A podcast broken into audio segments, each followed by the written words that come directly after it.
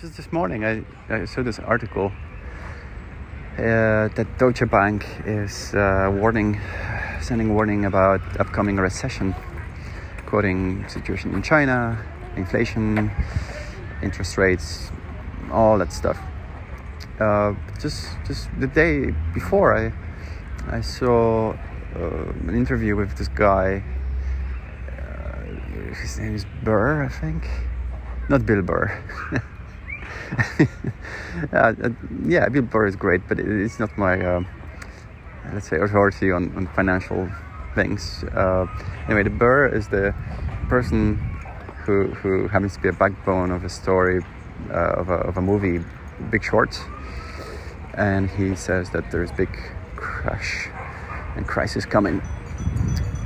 Uh, I don't know, these algorithms feeding this back to me. I know I'm, I'm seeing articles that generate fear and or, or progress the fear that I already have. It's awful because my, my, my research is limited to whatever shows up in Google um, in Google app recommendations, and I, I, check this app a few times per day, and I'm, I'm responding to it and with it very actively. So I, I, know that they're feeding me with stuff I want to see. Uh, it's likely that there's a lot of other people that say economy has never been better and it will be blooming and things would be great from now on. But I, I really worry because I, I, really wouldn't like to uh, relive what I experienced in Ireland in 2008. And Ireland was one of the worst hit places in Europe. Uh, 2008 recession is when it's it's just shortly after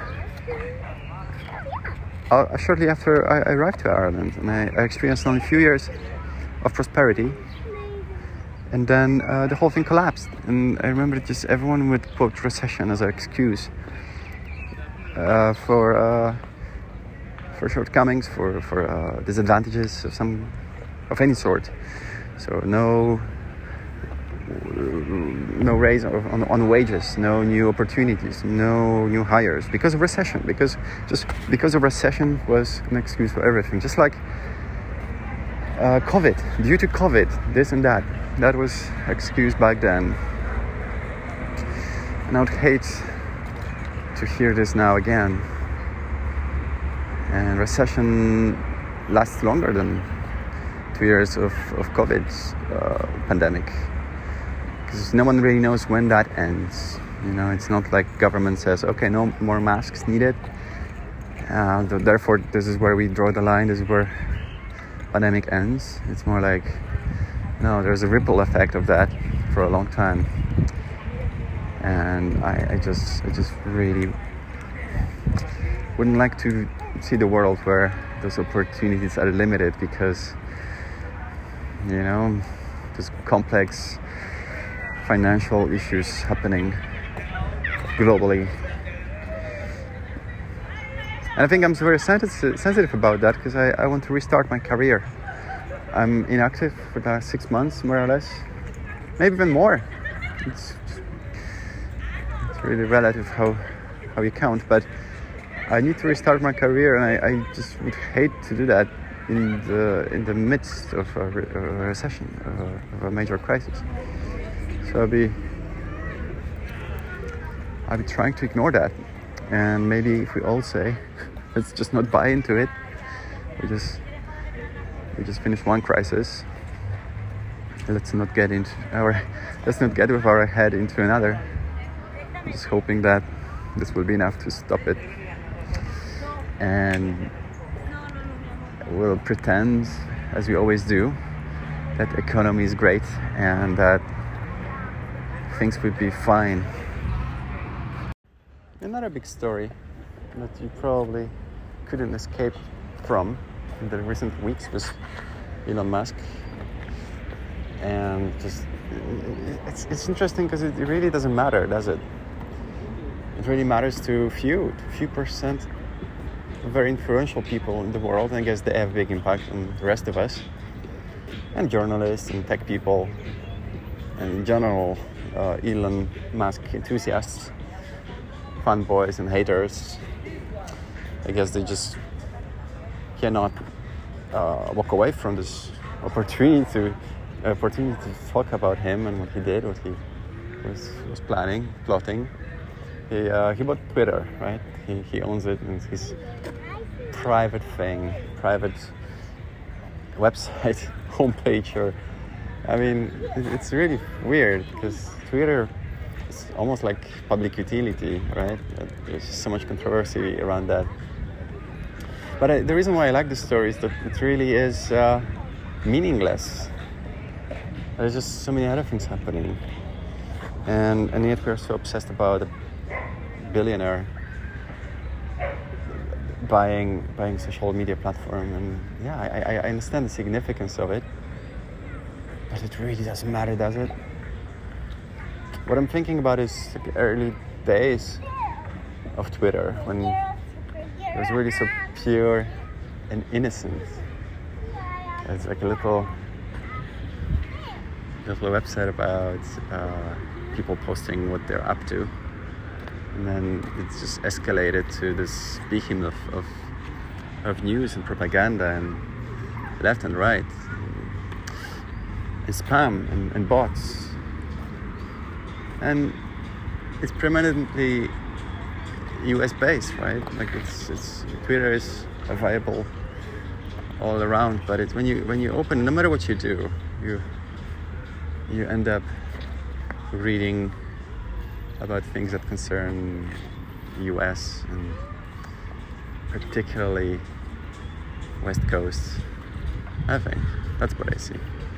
And no, we, we might be seeing different things, but over the years, it's just there's no escaping that there's there's always this tech world uh, dominating tweetverse and conversation. And yeah, of course, there's the huge scene of comedians sharing their witty one-liners and funny ideas. That's really cool. It's, it's a really nice platform for that, I think. But I don't follow comedians daily. I, I tune in and I, I enjoy it.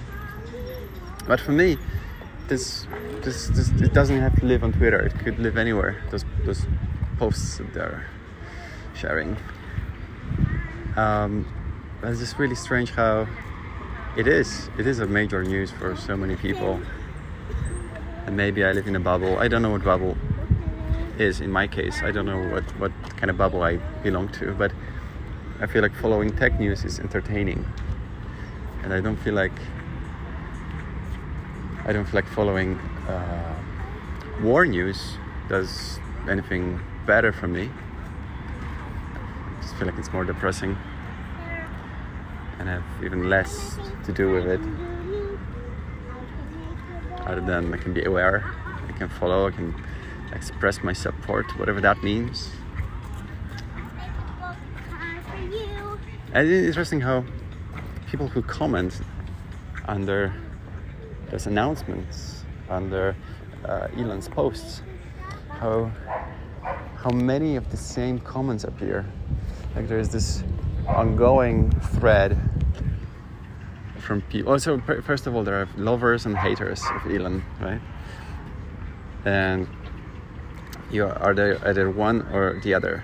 There's there's no nothing between it seems, or maybe that's what Twitter shows me again. Maybe those tweets are being elevated by people commenting or loving, favoriting, hearting particular answers. But it's always, hey, Elon, you bought an app that, that's free in the App Store, man. You overpaid big time. Like this joke. It's just, I don't know, like people don't know that like other people make the same joke. They, they, they don't think that if they steal this joke, they won't be exposed. Because I've seen like 20 copies of the same. Dude, why would you pay so much for something that's free on the App Store? Man, and then there's this whole take on Truth Social from Trump. Uh, Truth Social being more superior according to some. So that's another thread. But there's also this dude who spent 46 million on the app, a stupid app instead of solving real issues in the world. Why would you do that? It's such a waste of money. You could solve hunger and whatever. You can help all the orphans in the world, like this, this is such boring and irritating comment people leave. It's almost like they they get it, you know. It's almost like they they have it all figured out and they think that you can just pour money into a problem and things will improve. So, you know, I, I don't feel like I'm a fan of Elon Musk. I'm, I'm definitely amazed by his his, his balls, his guts. I think it's just so much courage. Maybe it's not courage, maybe it's just crazy.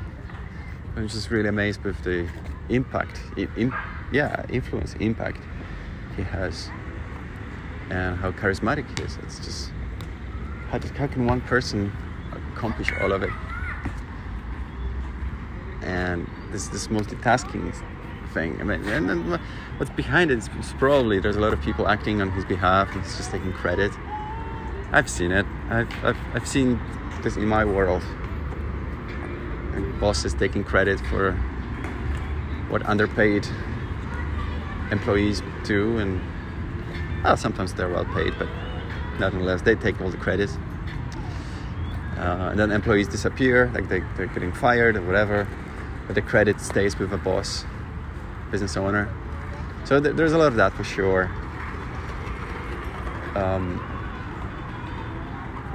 so, as much as I think it's not a simple matter and it's very complex, yeah, I like to see what he's doing, what he's up to. The same time, I, I don't think uh, money can be spent in a, a, better or worse way, especially when it comes to private money. It's just your own money, you can do with it whatever you want. And as, as far as I heard, he, he is uh, also a, a, a, quite giving person. And you know what? No, I don't think that there's always more that person can do and give. I feel like he, he has done more than I've ever done. And not in terms of the, the, the, the, the money, the impact of money, it's more like the, the, the premise. He helped more than I ever helped in terms of single initiatives. You know? So I would never critique him for for being selfish or egoistic. It's just a few few thoughts on that.